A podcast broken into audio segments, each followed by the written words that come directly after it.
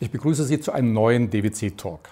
Meinen heutigen Gast kennen die meisten von Ihnen. Er ist einer der besten Seriengründer in Europa. Er ist Tech-Investor und äh, Gründer und CEO von Freigeist Capital in Bonn. Und in seinen Genen steckt nicht nur die Startup-DNA, sondern auch die DNA für das Mindset der Zukunft. Was es genau damit auf sich hat, gleich mehr. Frank, ich freue mich, dass wir wieder Gelegenheit haben, hier zusammen zu ja, sprechen. An gleicher Stelle ja. vor knapp zwei Jahren. Ja, ja und damit, äh, damals hast du unter anderem erzählt, du hast in deinem Leben oder zumindest in den ersten 20 Jahren nur zwei Bücher gelesen, glaube ich. Ja. Das eine ging um Programmierung, das andere war irgendwas anderes. Jetzt hast du innerhalb von zwei Jahren das zweite Buch geschrieben. Was macht dann mehr Spaß? das Lese oder doch das Schreiben dann? Äh, beides wichtig. Heutzutage lese ich ja recht viele Bücher und ich muss sagen, äh, ähnlich wie Bill Gates, äh, ich bin einfach, ich lese gerne viel, weil ich einfach viel lerne und äh, aber das Schreiben ist auch toll. Ich kann wirklich fast jedem nur empfehlen, mal ein Buch zu schreiben. Das hat mich verwundert, wie viel ich selber noch lernen konnte. Also einfach zum Beispiel mich auszudrücken, Dinge zu strukturieren, sich mal wieder Zeit zu nehmen, zu denken. Weil ich bin ja auch in der, der Hass des Alltages und jetzt muss ich ein, ein Kapitel über Quantencomputer schreiben. Das heißt, ich muss mich auch wirklich da reindenken und Zeit nehmen oder das gesamte ähm, Spielfeld äh, der Technologien. Und das war super gut, hat mir echt wieder viel Freude gemacht und vielleicht ist es auch nicht das letzte Buch, muss man sehen, aber ist auch mal, es ist auch mal wirklich viel Arbeit. Ja, es ist wirklich viel Arbeit. Aber ja, äh, ja jetzt bin ich stolz und ja. froh, dass hier liegt. Ja, dein neuer aktueller Bestseller, bereits schon nach wenigen Wochen Spiegel Bestsellerliste, hast du allerdings nicht alleine geschrieben, sondern ein Co-Autor, nämlich Markus Schorn, den ich freue mich, dass wir hier zu dritt zusammensetzen dürfen. Markus, dein Part, hast du das meiste geschrieben oder was machst du? Ist das auch einfach dein Thema, Technologie? Äh, mein Thema ist Technologie. Ich beschäftige mich seit jetzt über 15 Jahren mit Innovation in unterschiedlichsten. Branchen, unterschiedlichsten Businessmodellen. Äh, und die Frage, wer was geschrieben hat, bekommen wir immer wieder. Und im Zweifel war es ein großes Google-Doc, wo einfach jeder seine Ideen wirklich reingeschrieben hat. Das war das Schöne daran, wie du schon gesagt hast, einmal die Struktur zu durchdenken, was passiert da draußen eigentlich bei der Technologie und dann einfach dran arbeiten. Ich glaube, das war so das, das, das Spannende an der ganzen Sache. Ja. Ja, das du, wir sollten vielleicht eben auch noch sagen, ja. wie das Buch heißt, 10x DNA oder 10 genau. mal DNA. 10x das, DNA. Mein, äh, das Mindset der Zukunft. Genau. Und ähm, wir haben es so gemacht, wir haben Google Doc aufgelegt und dann haben wir auch ähm, in Kollaboration daran gearbeitet. Allein das war wieder schon eine Revolution. Also ne, finde ich nicht, also ein tägliches Brot, aber das dann Korrektor damit auch arbeitet und sagt, sorry, Google Doc mache ich nicht. Aber die, diese, diese Umdenken, und wir haben einfach gemeinsam an diesem Buch gearbeitet. Äh, jeder, jeder hat halt Gas gegeben, seine Teile, dann haben wir auch oftmals umgeschrieben. Und äh, so, so ist das dann in einem, in einem, größeren Team auch. Wir hatten auch noch weitere Autoren an dem Buch. Wir hatten auch eine ganz hervorragende Korrektorin. Wir hatten beide eine tolle Chefin, äh, das ist die Lena, die, die hat das alles äh, zusammengezogen. Also so ist das dann ja. Äh, in der Gemeinschaft äh, entstanden. Ja. Du sagst ja bei diesem Thema, oder ihr beide, Digitalisierung ist zwar wichtig, aber jetzt startet die größte Revolution aller Zeiten. Das, was in den nächsten zehn Jahren passiert, ist in den vergangenen 100 Jahren äh, nicht äh, passiert. Und bevor wir auf den Inhalt äh, eures Buches eingehen, aber sind die Menschen eigentlich nicht damit überfordert? Viele sagen ja schon, Mensch, Digitalisierung, weiß ich überhaupt nicht, was ich damit anfangen soll. Es gibt viele Unternehmer, die sagen, Mensch, hoffentlich geht es wieder vorüber. Und da gibt es einen schönen Spruch von Helen Keller, ich weiß nicht, ob ihr die kennt, Schriftstellerin, frühes 20. Jahrhundert, die war taubblind, hat sich für äh, Frauenrechte eingesetzt, hat Vorträge gehalten, Bücher geschrieben und er hat mal gesagt, weißt du, was schlimmer ist, als blind geboren zu werden? Zu sehen, aber keine Vision zu haben. Ist es genau das, was heute so ein bisschen den Menschen insgesamt, auch den Unternehmer fehlt? Die haben, wir haben zwar mit Digitalisierung zu tun, Computer, Internet, Smartphone, aber es fehlt uns so ein bisschen die Vision. Ist das so ein bisschen der Hintergrund, warum sich dann auch viele überfordert fühlen? Ja, also ich glaube, ähm, im, im Inneren des Menschen ist es nicht Veränderungen positiv aufzunehmen und die Möglichkeiten zu sehen, sondern ähm, Veränderungen sind erstmal für die meisten Menschen negativ. Masse ist träge. Und jetzt kommt auf einmal die digitale Revolution und ich muss mich umstellen. Ich schreibe keine Briefe mehr, ich mache es digital, ich muss E-Mail, ich muss schneller, ich muss Slack, ich muss. Und ich glaube, dass es viele gibt, die die Chance nutzen und Bock drauf haben, aber es gibt auch viele, die einfach sagen, bitte lass das an mir vorbeigehen und in fünf Jahren bin ich in Rente, in zehn Jahren bin ich in Rente. Und das ist eigentlich schade, weil es macht so viel Spaß. Es ist so, so schön, äh, mit, diesen, mit diesen Dingen zu arbeiten. Und ich muss alle enttäuschen, die sagen, vielleicht ist es vorbei und irgendwie haben wir die Digitalisierung jetzt hinbekommen. Die Digitalisierung, das beschreibt das Buch von Markus und mir, die Digitalisierung ist die Basis. Die ermöglicht quasi jetzt darauf eine exponentielle Entwicklung. Weil digital heißt, in Echtzeit heißt schnell, heißt Daten, Kommunikation und darauf kommt jetzt ein 3D-Druck, darauf kommt ein Quantencomputer, der ist noch schneller berechnet, darauf kommt 5G und diese ganzen Technologien. Das heißt, jetzt auf Basis der Digitalisierung wird das erst losgehen. Das heißt, die Veränderungen werden schneller und derjenige, der nicht ernsthaft digitalisiert, ist noch weiter abgeschlagen. Und das wollen wir erklären, was ist das Phänomen, was sind die Tools, was ist ein Mindset und wie kann man teilhaben. Mhm. Ihr sprecht ja vom Baukasten der Zukunft. Ihr nennt die zugrunde liegenden Technologien. Einige hast du schon genannt. Markus, was sind so die wichtigsten Technologien, über die man eigentlich Bescheid wissen sollte, wo man mitreden sollte auf jeden Fall? Ja, wo man auf jeden Fall mitreden muss, ist quasi diese nächste Stufe der Digitalisierung über künstliche Intelligenz. Das ist so die, die, die der rote Faden, der sich durch alle Technologien ziehen wird, die wir jetzt in, auch im Baukasten der Zukunft haben, Quantencomputer, äh, äh, die ganze Elektrifizierung und solche Sachen. Also AI ist so das, womit man sich auskennen sollte. Jetzt nicht wirklich tief in die, in die äh, Machine Learning-Algorithmen einsteigen, aber generell, was ist möglich damit? Das ist schon mal ein großer Schritt, wenn man das äh, hinbekommt. Das war auch der Grund, warum wir das halt in dem Buch auch so beschrieben haben. Also, dass man einer breiten Basis an Leuten dieses, dieses Grundverständnis mitgeben kann. Was passiert da gerade da draußen? Für mich ist 3D-Druck ein Highlight, weil 3D-Druck halt eben nicht nur verändern wird, dass wir on-demand Dinge drucken können, sondern es wird verändern, wie wir überhaupt Dinge machen. Weil der Computer, weil wir auf einmal jeden einzelnen Punkt bestimmen können bei diesem 3D-Druck, kann der Computer für uns Dinge designen. Und die, diese Strukturen sind auch so komplex, als dass wir Menschen das gar nicht mehr verstehen. Aber es kommt dann halt der ideale Stuhl daraus. Und ähm, das ist auch so ein 3D-Druck, hat nicht mal angefangen. Also was, da, was wir da in den nächsten zehn Jahren sehen werden. Aber im Grunde genommen hat es fast von jeder Technologie in diesem Baukasten sagen. Jeder hat ein unfassbares Potenzial. Aber das Krasse ist, das Orchester. Wenn dann wirklich alle zusammenspielen und auf einmal 3D-Druck verknüpft über 5G mit einem Quantencomputer neue Strukturen, dann muss man auch sagen, äh, können auch Markus und ich und äh, also auch ganz, äh, kaum Experten sagen, wo geht es eigentlich hin? Also da, da, das wird richtig spannend, was da jetzt gerade passiert. Ja, Ihr beschreibt ja auch in dem Buch, in Mexiko beispielsweise gibt es schon ganze Wohnsiedlungen äh, mit Häusern, Wohnblocks, die eben im 3D, äh, 3D-Druck auch hergestellt ja. worden sind. Ein anderes wichtiges Thema. Sorry, da will ich ja. einen ganz wichtigen Punkt machen, weil der mir so wichtig ist. Dieses 3D-gedruckte Haus, das entsteht für Flüchtlinge es ist eben nicht so, dass die Reichen jetzt an dieser Technologie partizipieren, sondern hier sind es die Leute, die es auch wirklich brauchen. Das ist auch ein Unterschied, glaube ich, der Revolution, die wir sehen werden, dass es eine Massenadaption geben werde, dass hoffentlich, dafür glaube ich, machen wir uns stark und auch natürlich ganz viele andere, dass alle partizipieren können, weil es ist nicht okay, dass die Privaten den Privatjet haben und keiner aber sonst einsteigen darf. Und das wird sich jetzt ähm, ändern. Das heißt, alle dürfen mitmachen. Alle, es ist so günstig und so gut, dass zum Beispiel diese Häuser 3D gedruckt halt den Menschen, die es wirklich nötig haben, auch helfen. Hm. Bei anderen äh, Bereichen, Robotik, Automatisierung, machen wir uns da ein bisschen in Deutschland was vor, weil wir immer noch glauben, naja, die meisten Jobs gibt es auch noch in 10, 20 Jahren. Ihr beschreibt Firmen in China, sogenannte Dark Factories, wo im Grunde überhaupt kein Mensch mehr arbeitet, wo täglich 200.000 Pakete verschickt werden, vier Techniker, die einfach nur die Wartung und dass die Roboter funktionieren. Sehen wir das einfach nicht realistisch genug? Ähm, ich glaube, in Deutschland sind wir auf der, auf der einen Seite dabei, über KUKA zum Beispiel, ein großer Roboter Hören ja aber jetzt auch den Chinesen. Der ne? jetzt von den chinesischen Beteiligungen äh, hat. Ähm, aber wirklich dieses, dieses, was wirklich damit jetzt alles passieren kann in den nächsten Jahren. Also wir hatten ja auch dieses Beispiel mit dem, mit dem Restaurant in, in, in Boston, was halt komplett äh, äh keine Köche mehr hat, weil die ganze, die ganze Zubereitung der, der Lebensmittel funktioniert halt automatisiert. So am Fließband, ja.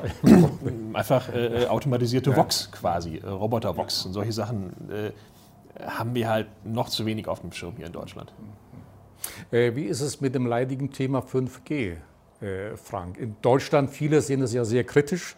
Was leistet 5G? Momentan ist ja erst ganz wenig. Also ich habe, glaube ich, noch nie irgendwo 5G-Empfang gehabt. Ich weiß nicht, wie es hier in Bonn ist. Nee, wahrscheinlich hast du auch kein 5G-Endgerät. Das ist die Frage. Es gibt ja ganz wenige 5G-Endgeräte. Zum Beispiel, ich habe hier das aktuelle iPhone, äh, das hat kein 5G, erst in der nächsten Generation soll es das haben. Also 5G ist extrem wichtig, weil es wieder eine Basistechnologie ist, auf der dann ganz viel passiert. Und eins der großen Themen ist Latenz. Also wie lange dauert es, bis ich eine Antwort habe aus dem Netz? Die wird durch 5G radikal reduziert und dadurch kann ich zum Beispiel ein VR-Erlebnis in der Edge Cloud, also in dem Computer, der nicht auf meiner VR-Brille ist, berechnen. Und es ist so schnell, als dass ich es nicht merke, mich frei bewegen kann und die, ganze VR-Experience in diese Edge Cloud ähm, reinlegen kann. Und das sind Technologien, die wird 5G und ganz viele andere ähm, ermöglichen. Bei 5G muss ich sagen, äh, dass sowohl die, die Deutsche Telekom als auch Vodafone, ähm, glaube ich, einen guten Job machen, ist eher mein Eindruck. Also bei anderen Industrien, Autoindustrie und so, Herbert Dies ist ein starker, aber ansonsten ist es, glaube ich, schwach, was die macht. Ich muss sagen, dass es mit 5G vorangebracht wird als Ausbau, ist von den beiden großen Playern gut. Problem ist halt, es ist keine europäische Technologie drin. Ja? Es ist halt von den Chinesen zum großen Teil Ericsson ein bisschen, aber hauptsächlich chinesische Technologie. Das ist scheiße, das kann man nicht anders sagen, das müssen wir ändern. Aber der Ausbau an sich funktioniert wenn nicht der Vogelgesangsverein oder der Kirchenchor irgendwas äh, den Ausbau stoppt. Da müssen wir sicherlich äh, umdenken, weil wer da alles wie Einspruch erheben darf und manchmal auch nur um den Oberbürgermeister zu ärgern oder um Oberbürgermeister zu werden, äh, das ist ein deutsches Phänomen, was wirklich grausam ist. Also. Ja. Ein anderes Riesenthema, was auf uns zukommen wird, gibt es auch schon lange zwar, Internet der Dinge, Internet of Things. Ich kann mich erinnern, ich hatte mal 2004, 2005 mit Elgar Fleisch, Professor ETH Zürich und St. Gallen, da hatte er über RFID-Chips erzählt und jeder sagte, was, was ist das, verstehe ich nicht und so. Und heute, ihr schreibt, bis zu 150 Milliarden Geräte sollen in den nächsten Jahren vernetzt werden. Ist das auch so ein Punkt, wo wir ein bisschen sagen, okay, man hört das zwar, aber wenig Ahnung davon? Ähm, ja, das ist auch eine der Dinge, wo wir, wo wir glaube ich, in, in, der Industrie noch nicht das komplette Potenzial erkannt haben. Also beruflich bin ich jetzt gerade in diesem, diesem 5G-Umfeld auch aktiv. Alleine die Tatsache, wie du schon sagst, mit, mit Edge Cloud, also dass man quasi über die geringere Latenzzeit komplett andere Dinge vernetzen kann, als wir uns heute einfach überlegen. Weil heute wäre die, wo kann ich einen Computer, einen kleinen Sensor, eine kleine Antenne dran anbauen. Äh, alles das würde über, über 5G gar nicht mehr so, so, so nötig. Man kann also äh, den vernetzten Tonschuh jetzt wirklich bauen, ohne dass er jetzt irgendwie besonders Auch schwer Energie, wäre. Ne? Durch 5G ja. wird der Energieverbrauch ähm, reduziert. Sodass man zum Beispiel, jetzt das Beispiel Hund-Tracking oder sowas, das, das geht dann halt auf einmal, weil der, weil der Chip halt auch mal eine Woche hält und nicht irgendwie jeden Abend äh, geladen werden muss. Also da gibt es schon eine Menge neue, neue äh, Technologien. Deswegen wird dieses Internet of Things, also wo eigentlich quasi kleine Dinge vernetzt werden und man auf einmal Daten von denen bekommt, das wird wirklich explodieren. Und das kann aber auch nur explodieren, wenn wir ein gutes 5G-Netzwerk haben. Deswegen ist halt diese Diskussion, sollen wir chinesische Technologie verwenden, ja oder nein, Blödsinn, weil es gibt keine andere. Und die Alternative wäre, wir hätten kein 5G-Netz. So, und dann ist mal richtig Zappenduster. Wenn ich das höre wie, ja, dann sollen die Chips halt mal eben in Deutschland entwickelt werden. Apple hat das bis heute nicht geschafft. Apple hat bis heute keinen 5G hier drin, weil es so komplex ist. Es ist nicht ein Kindergeburtstag, 5G. Und ich hoffe, dass 6G wieder aus Europa kommt mit einem großen Player. Ja, aber jetzt brauchen wir mal drei, vier Jahre und vor allem auch Milliarden Investment, damit das passiert. 5G jetzt aufholen zu wollen und zu sagen, das macht dann mal eben das Fraunhofer oder so, was ich ja teilweise schon von Politikern gehört habe, ist wirklich gequillter Mist. Wir haben keine andere Option, wir müssen da jetzt drauf setzen, aber müssen dann in Zukunft hoffentlich dann die nächste Generation wieder aus Europa liefern. Ihr nennt ja auch Technologien, die für viele noch ja, utopischer klingen, nämlich äh, Quantencomputer. Ihr erinnert euch vielleicht, 23.10. letztes Jahr hat Google äh, Quantum Supremacy verkündet, also die Quantenüberlegenheit. Damit können ja auch wenig Menschen was anfangen. Und ich habe dann gelesen, ich glaube, ihr bringt auch dieses Beispiel, deren Supercomputer soll ja in 200 Sekunden eine Aufgabe gelöst haben, zu dem der beste Supercomputer 10.000 Jahre bräuchte. Ich meine, anhand dieser Zahl, da kommt doch der normale Mensch gar nicht mehr mit. Ja. nee, das ist so. Und ähm, gut, das Google-Beispiel, das war jetzt genau ein Problem auf den Quantencomputer zugeschnitten.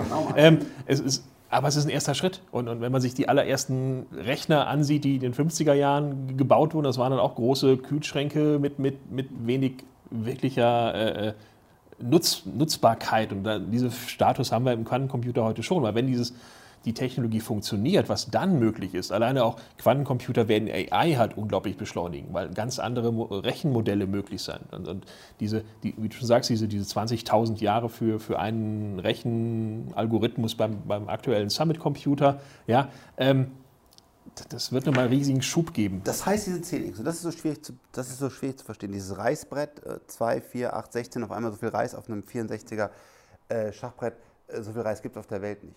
Und ich finde es ganz interessant auch bei unserer DNA. Ja, also woraus sind wir aufgebaut? Das ist unsere DNA. Und am Ende des Tages, sehr spannend, sind das unfassbar viele Daten, unsere DNA. Also du kannst die aufdröseln und du denkst, wow, für mich als Informatiker, habe ja leider nicht so viel Ahnung von Bio, ähm, super spannend, weil ich diesen Speicher, den wir in uns tragen, total gerne in meinem Smartphone hätte. Das wäre total abgefahren, weil dagegen ist das alles blöder Blödsinn. Was das Spannende ist, wir wollten natürlich wissen, was in dieser DNA drin ist.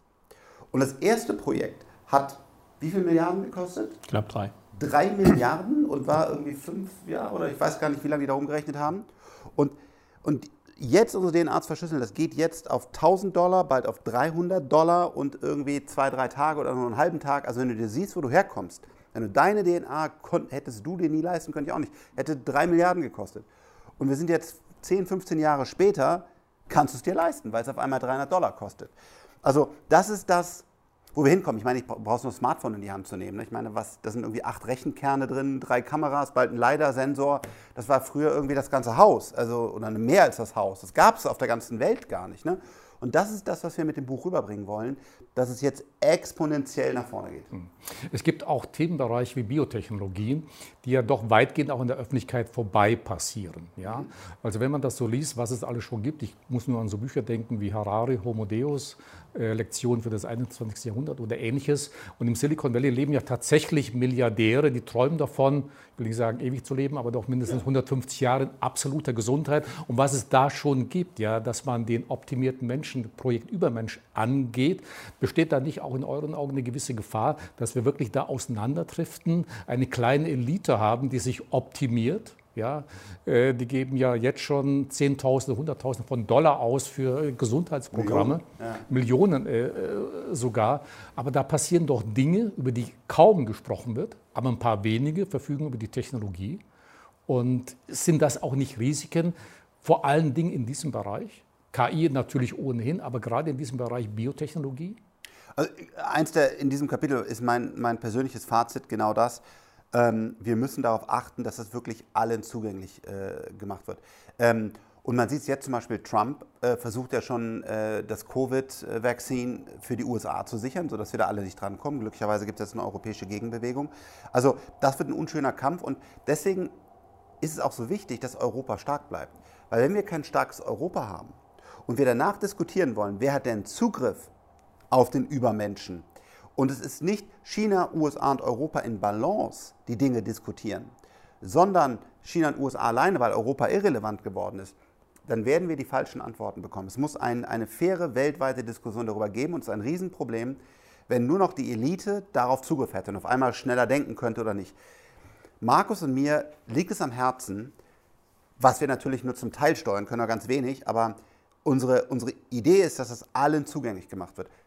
Lilium Aviation, Lilium Aviation ist kein Privatjet für Internetmillionäre. Wir haben uns wirklich sehr, sehr stark dagegen positioniert. Lilium Jet ist ein Transportunternehmen für jedermann. Das ist genau die Idee. Und bei jedem Startup, wo wir als Freigeist investieren, werden wir diese DNA einbringen. Und in dem Buch haben Markus und ich deswegen auch geschrieben, es ist so wichtig, dass die Dinge eben nicht nur einer elitären Oberschicht zugutekommen. Das wäre einfach nicht da, wo wir hinwollen. Ihr sprecht ja auch von, dem 10 oder von der 10x DNA oder Mindset. Wie sieht das eigentlich aus? Und Markus, wenn du vielleicht auch ganz kurz, das haben wir eben ganz übersehen zu erklären, auch, was bedeutet denn eigentlich 10x DNA. Ja, die 10x DNA ist halt aus zwei Worten zusammengepuzzelt. Einmal dieses 10x äh, aus dem ursprünglichen Apollo-Programm, aus dem ersten Moonshot, kommend den Anspruch haben, Dinge radikal besser zu machen. Ja, du sagst immer in Deutschland immer dieses 2, 3 Prozent besser machen, das Spaltblasmaß ein paar Millimeter äh, zu reduzieren. Einfach mal sagen, nee, wir denken das jetzt komplett von Grund auf neu. Das ist diese 10x-Denke.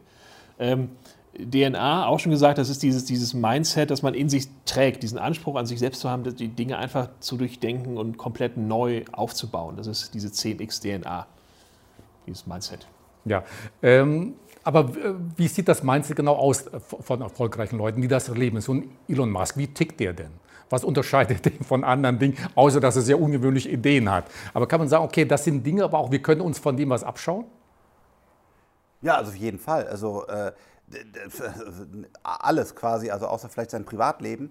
Ähm, aber äh, also Elon Musk ist für mich die, die, die ideale Symbolfigur für, wie funktioniert Unternehmertum, wie funktioniert 10x-Denken. Äh, das, was darunter liegt, ist, was auch vorher schon bekannt war, dieses First Principle Thinking. Also nicht zu sagen, wie bauen wir denn heute ein Auto oder wie reist, wie funktioniert heute ein Zug, sondern zu sagen, okay, was sind die, was sind die Gesetze der Physik, was, sind die, was ist chemisch möglich, Biologie, was ist Mathematik, was, sind, was kann ich wie in diesen Grundgesetzen sagen eigentlich, okay, wenn ich jetzt von A nach B kommen will, wo sind eigentlich genau die Grundgesetze, die, die mich wohin bringen? Und dann kommst du auf einmal auf eine Hyperloop, wo du sagst, oh, ist ja ein Problem, der Luftwiderstand, ja, also nimmst du ein Vakuum, machst eine Röhre und schießt auf einmal einen Zug mit 1000 km/h dadurch, der fast keine Energie mehr verbraucht. Das ist nicht das klassische Mindset, das wir hier haben, sondern da würde man sagen, oh, der Zug, der kriegt jetzt 10 PS mehr und äh, da, da, da isolieren wir die Scheiben ein bisschen besser und so. Aber dieses Mindset, zu sagen, ich denke komplett out of the box und mit diesem First Principle Thinking, da kommt ein Hyperloop raus. Und das macht Elon Musk in, in Perfektion und das fehlt uns in der Politik in den DAX-Führungsebenen, die denken einfach 2, 3 Prozent. Äh, es gibt eine Technologie, die ihr auch beschreibt, Blockchain. Die hatte vor ein, zwei Jahren ja einen Riesenhype. Jeder sagt, okay, Blockchain ist wirklich die Zukunft. In letzter Zeit hört man weniger davon. Es gab ja diesen Mark Zuckerberg der Blockchain-Szene, den Vitalik Buterin. Ja. Und ich habe schon lange nichts mehr von ihm äh, gehört. Äh, Facebook will jetzt Libra einführen. Wie beurteilen Sie das? Kommt, äh, Jetzt einstellen? Ich würde sagen, ja, aber, weitestgehend. Ja, aber Sie immer weiter, doch, noch, weiter, weiter. doch irgendwas zu machen. Ja. Kommt da noch eine ganze Menge auf uns zu? Wie, beurteilt ihr, äh, wie beurteilt ihr das? Du bist Thema? der Blockchain-Experte. Ja. Ich, ähm, ich habe immer gesagt, ich in meinem ersten Buchstaben Bitcoin kann gegen Null gehen, weil es einfach hat keine. Genau, du warst ja damals schon ein großer Skeptiker, ja. Bitcoin, genau. Und habe gesagt, das ist einfach, das ist eine Währungsspekulation, da sehe ich nicht den Wert. Aber man kann auch sagen, das ist das Gold der modernen Zeit, auch fein.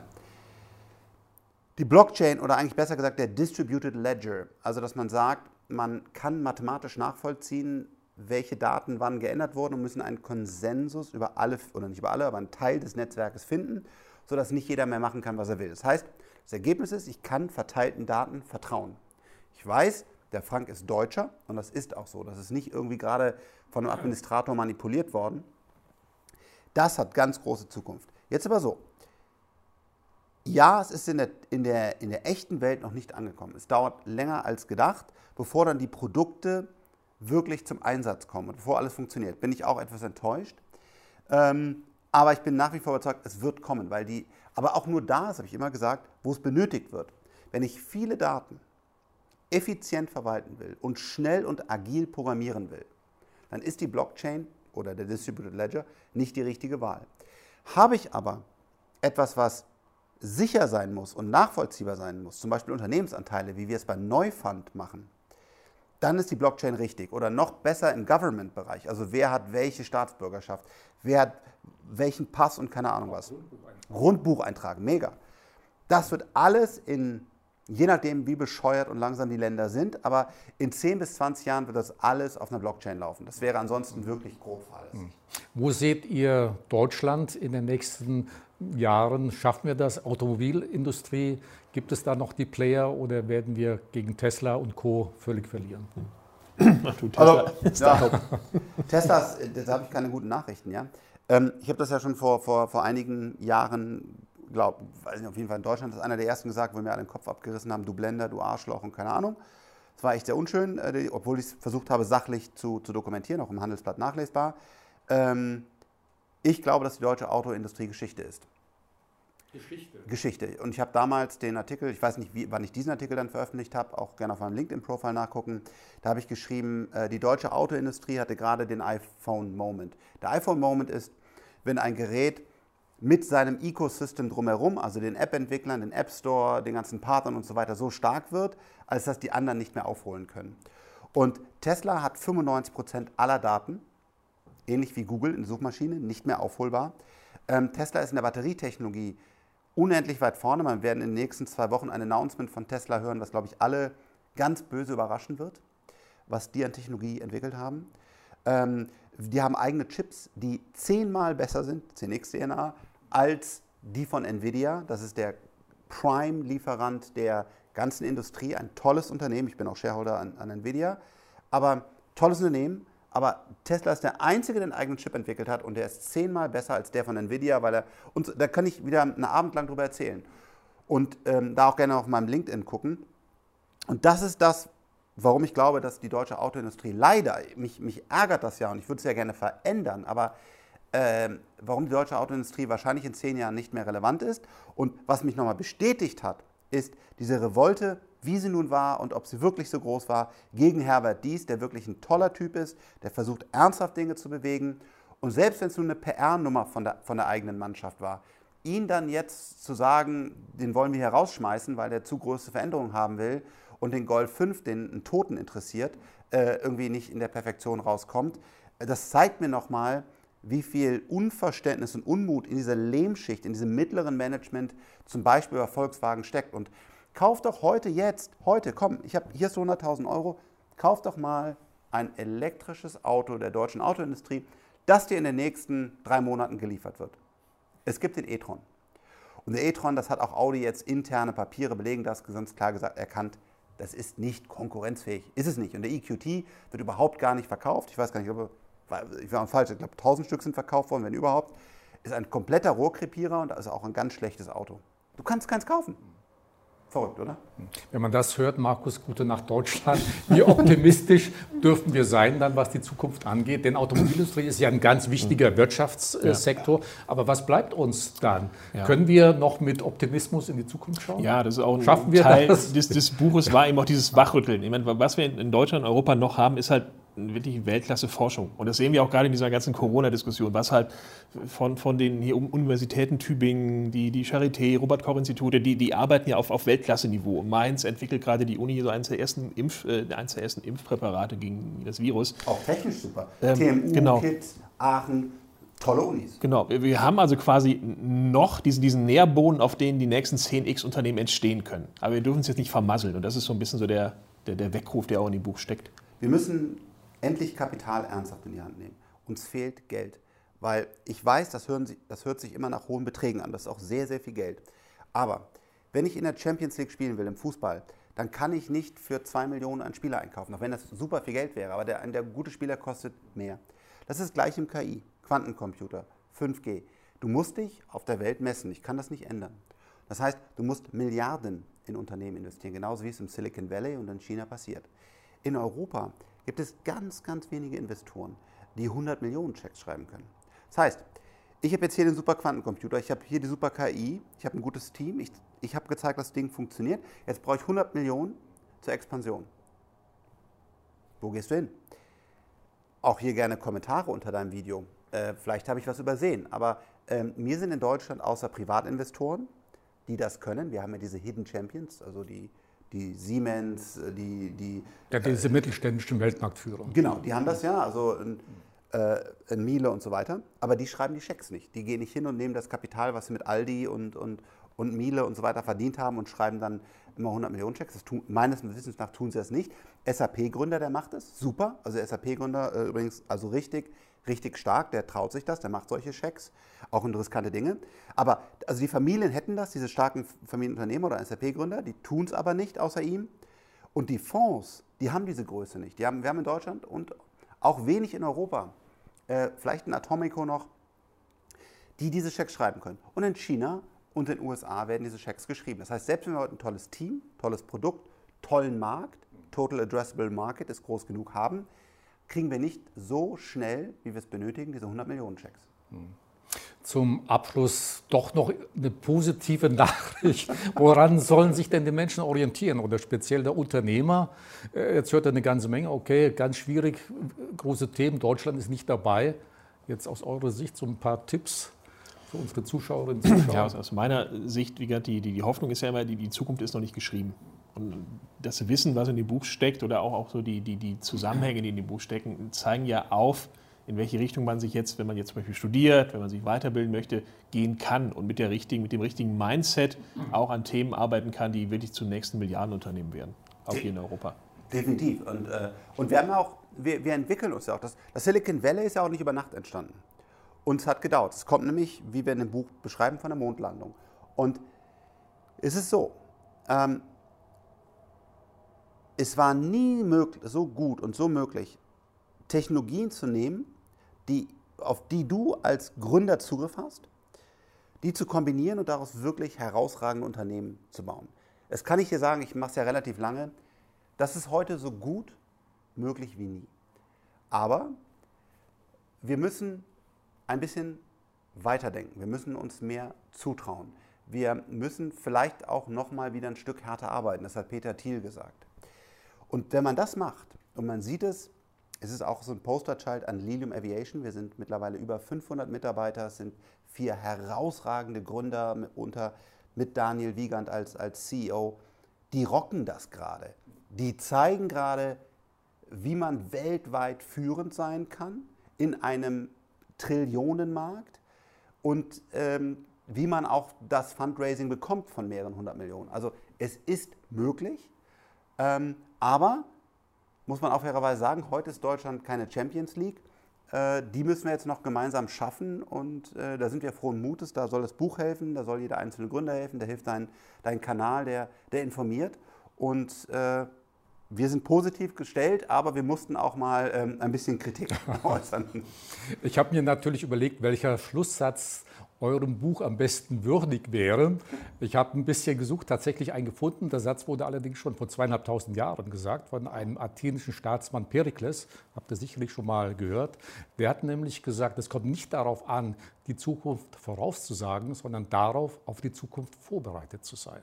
Und in diesem Sinne, denke ich, ist euer Buch wirklich ganz, ganz wichtig. Es beschreibt die wichtigen Technologien. Ich denke, Know-how zu wissen, was passiert draußen in der Welt, wie ist die Zukunft, wie könnte sie ausschauen und dann sich darauf vorzubereiten, genau das leistet euer Buch, ohne jetzt äh, euch schmeicheln zu wollen, im Grunde wirklich ein Must-Read für alle und alles, was wir über die Zukunft wissen sollten. Also Markus, Frank, herzlichen Dank Dankeschön. für die Einsichten in ja. das Mindset äh, der Zukunft. Und vielleicht in ein paar Jahren können wir doch äh, positive, positive Erfolgsgeschichten, vielleicht mit Unternehmen, an denen du beteiligt bist, berichten. Ja. Mal schauen. Also herzlichen Dank nochmal. Danke, dass wir nochmal bei dir sein durften. Vielen Dank. Danke euch. Tschüss. Mehr Informationen zum Buch, zu meinen Gesprächspartnern wie gewohnt auf unserer Website dwc-digital.com und natürlich auch nochmal nachzuhören im Podcast. Danke.